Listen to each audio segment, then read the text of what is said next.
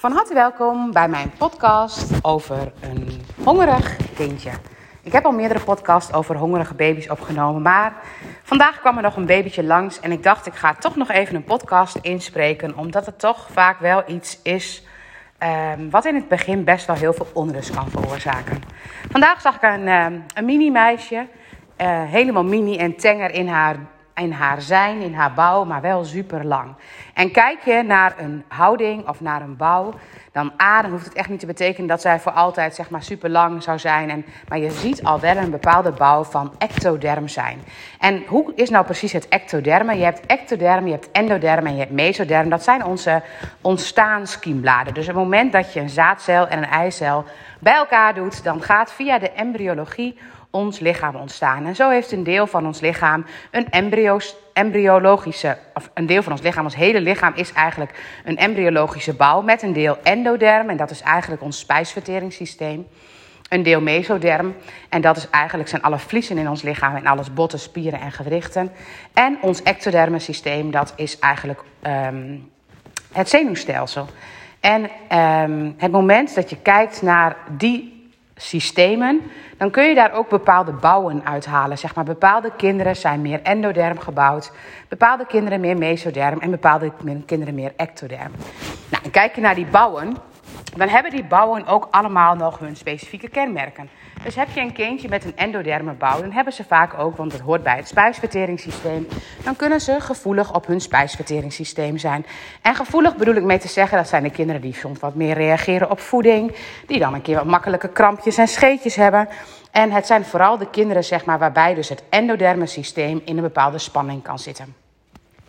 Nou, kijk je naar een mesodermenbouw, dan zijn dat met name de spieren die daar heel erg bij horen. En die kinderen zijn dus ook wat meer gespierd. Dan zie je echt mussels, zeg maar. Je ziet echt spierbouw. En die spierbouw, die laat dus ook iets aan mij zien over die bouw. En dan weet ik dus ook dat het kinderen zijn die heel gedreven zijn. Die zijn heel erg prestatiegericht. Ook niet erg, maar je ziet het aan de bouw en je weet dus dat ze prestatiegericht zijn, fanatiek zijn, gedreven zijn. En dat ze ook op bepaalde tijden graag eten zouden lusten, zeg maar. Dit zijn echt kindertjes die eigenlijk om vijf uur eten moeten hebben. En die echt geen minuut later, zeg maar, hun eten moeten gaan krijgen. Nou, kijk je naar de ectodermenbouw, dan gaat het bij die kinderen ook heel vaak over eten, maar gaat het vaak ook vooral over veel eten en dan een tijdje niet.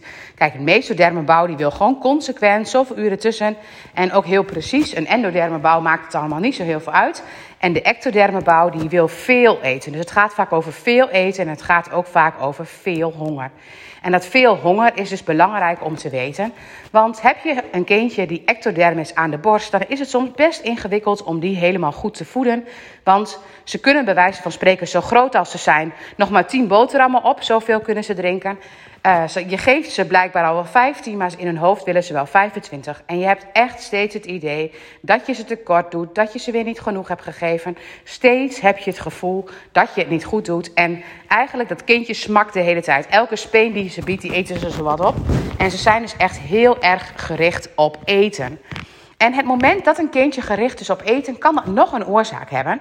En toevallig bij dit kindje lijkt dit ook aan de hand te zijn, want ze was erg hongerig. En het moment dat je kijkt naar de verschillende fasen in de zwangerschap, dan heeft elke fase ook weer zijn verhaal. Aankomende zaterdag, en dat is nu, want ik weet natuurlijk niet wanneer je dit gaat luisteren, maar het moment vanaf aankomende zaterdag, dat is 11 juni 2022, dan is er ook een lancering van een programma die daarover gaat. Kijk maar eens op mijn website www.willemijntrip.nl. Dan kun je daar een programma downloaden om meer te weten over dit verhaal van zwangerschap en geboorte. Wat echt superveel vertelt over de manier waarop jouw kind bepaalde dingen doet. Als ik een anamnese, een vragenlijst heb, dan lees ik ook altijd allemaal dingen er doorheen. En dan weet ik al een beetje hoe dit kind op bepaalde dingen zou reageren. En echt waar, dat is eigenlijk altijd kloppend. Het moment dat je kijkt naar een kindje, zeg maar, die bij de innesteling. En de innesteling is bij de implantatie. Het moment dat je naar die fase kijkt. En dat is een fase waarbij het gaat over de embryo die net bevrucht is. En die heeft dan een reis te maken richting de baarmoeder. En in de baarmoeder moet het gaan innestelen. Nou, die innesteling is natuurlijk super belangrijk. Of het goed gaat komen met de, het baby of niet. Want is het niet ingenesteld, nou, dan weet je dat er geen embryootje, geen babytje gaat komen. Dus die innesteling is een belangrijke fase. En het moment dat die innesteling ehm, gebeurt, dan heeft zo'n zaadcelletje en eicelletje een bepaalde energie. Want ze hebben natuurlijk energie nodig. Als jij met de auto weg gaat rijden, heb jij benzine nodig. En zo heeft zo'n zaadcel en zo'n eicel ook een bepaalde hoeveelheid energie. En op het moment dat zo'n zo'n embryootje aan het zwemmen gaat, zeg maar, die gaat de, de, um, de eileider door, dan heeft hij ook een bepaalde hoeveelheid energie. En op het moment dat de innesteling best een tijd heeft geduurd, dan zie je ook vaak dat hij aan de achteronderkant ligt. En op het moment dat daar de placenta ligt, dan weet je dat daar de innesteling is geweest. En dat het heel goed zou kunnen zijn dat zo'n kindje een beetje out of uh, energy was. Zeg maar. Dus het moment dat het kindje zeg maar, zo laag ingenesteld is, was er eigenlijk al bijna geen energie meer. Je moet het voorstellen als een je bent met de auto weg en je bent bijna, je kunt nog twee kilometer bij wijze van spreken. Nou, dan wordt het allemaal best wel spannend van. Want na twee kilometer dan gaat de auto echt stoppen. Dus een kindje voelt als hij op dat moment energietekort heeft. En stel je voor, jij bent iemand die dat ook in de buik heeft ervaren. Dan ga je altijd op reis. En de mensen die dit herkennen, die weten dat meteen dat zij dat doen. Ik doe dat niet. Dus bij mij zal die innesteling niet zo geweest zijn.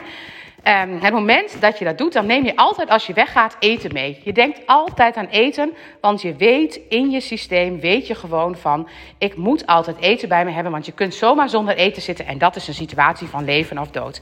En hoe een kind dat precies inprent, nou dat is leuk bij de training, want dat leg ik precies uit in de training hoe dat werkt.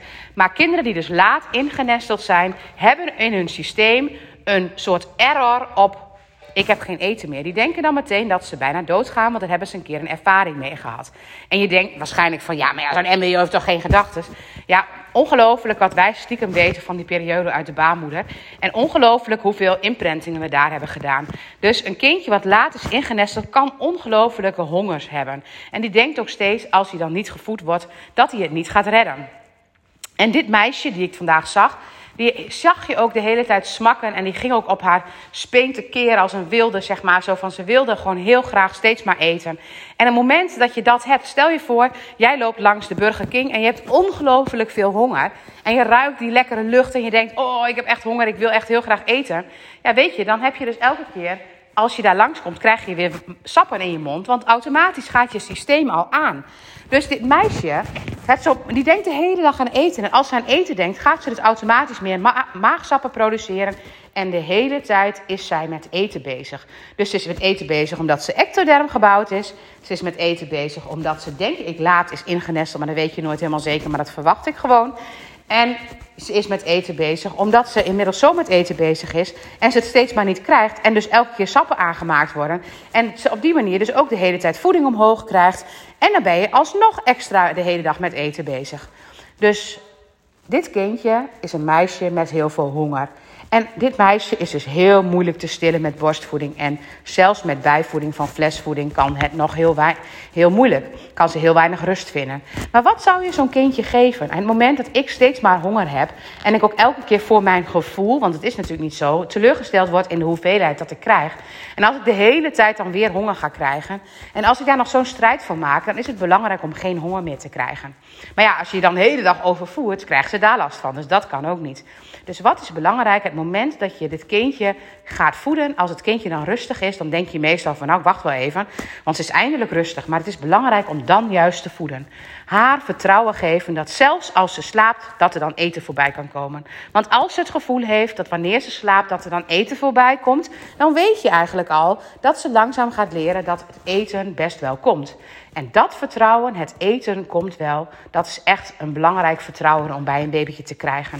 Dus heel vaak zeg ik, mocht je dit herkennen bij je kind, je kind heeft oneindig veel honger. Het kan aan meerdere dingen liggen, maar op het moment dat het een kindje is met een ectoderme bouw en een ontzettend veel smakken en je hebt echt het idee, ze groeien wel heel goed, zelfs dit meisje groeit gewoon heel goed, maar ze loopt, ze loopt steeds meer met hongerproblemen, dan is het belangrijk om te zien dat het soms kan zijn dat het hoofd honger heeft en dat je eigenlijk het hoofd moet laten stoppen met honger hebben.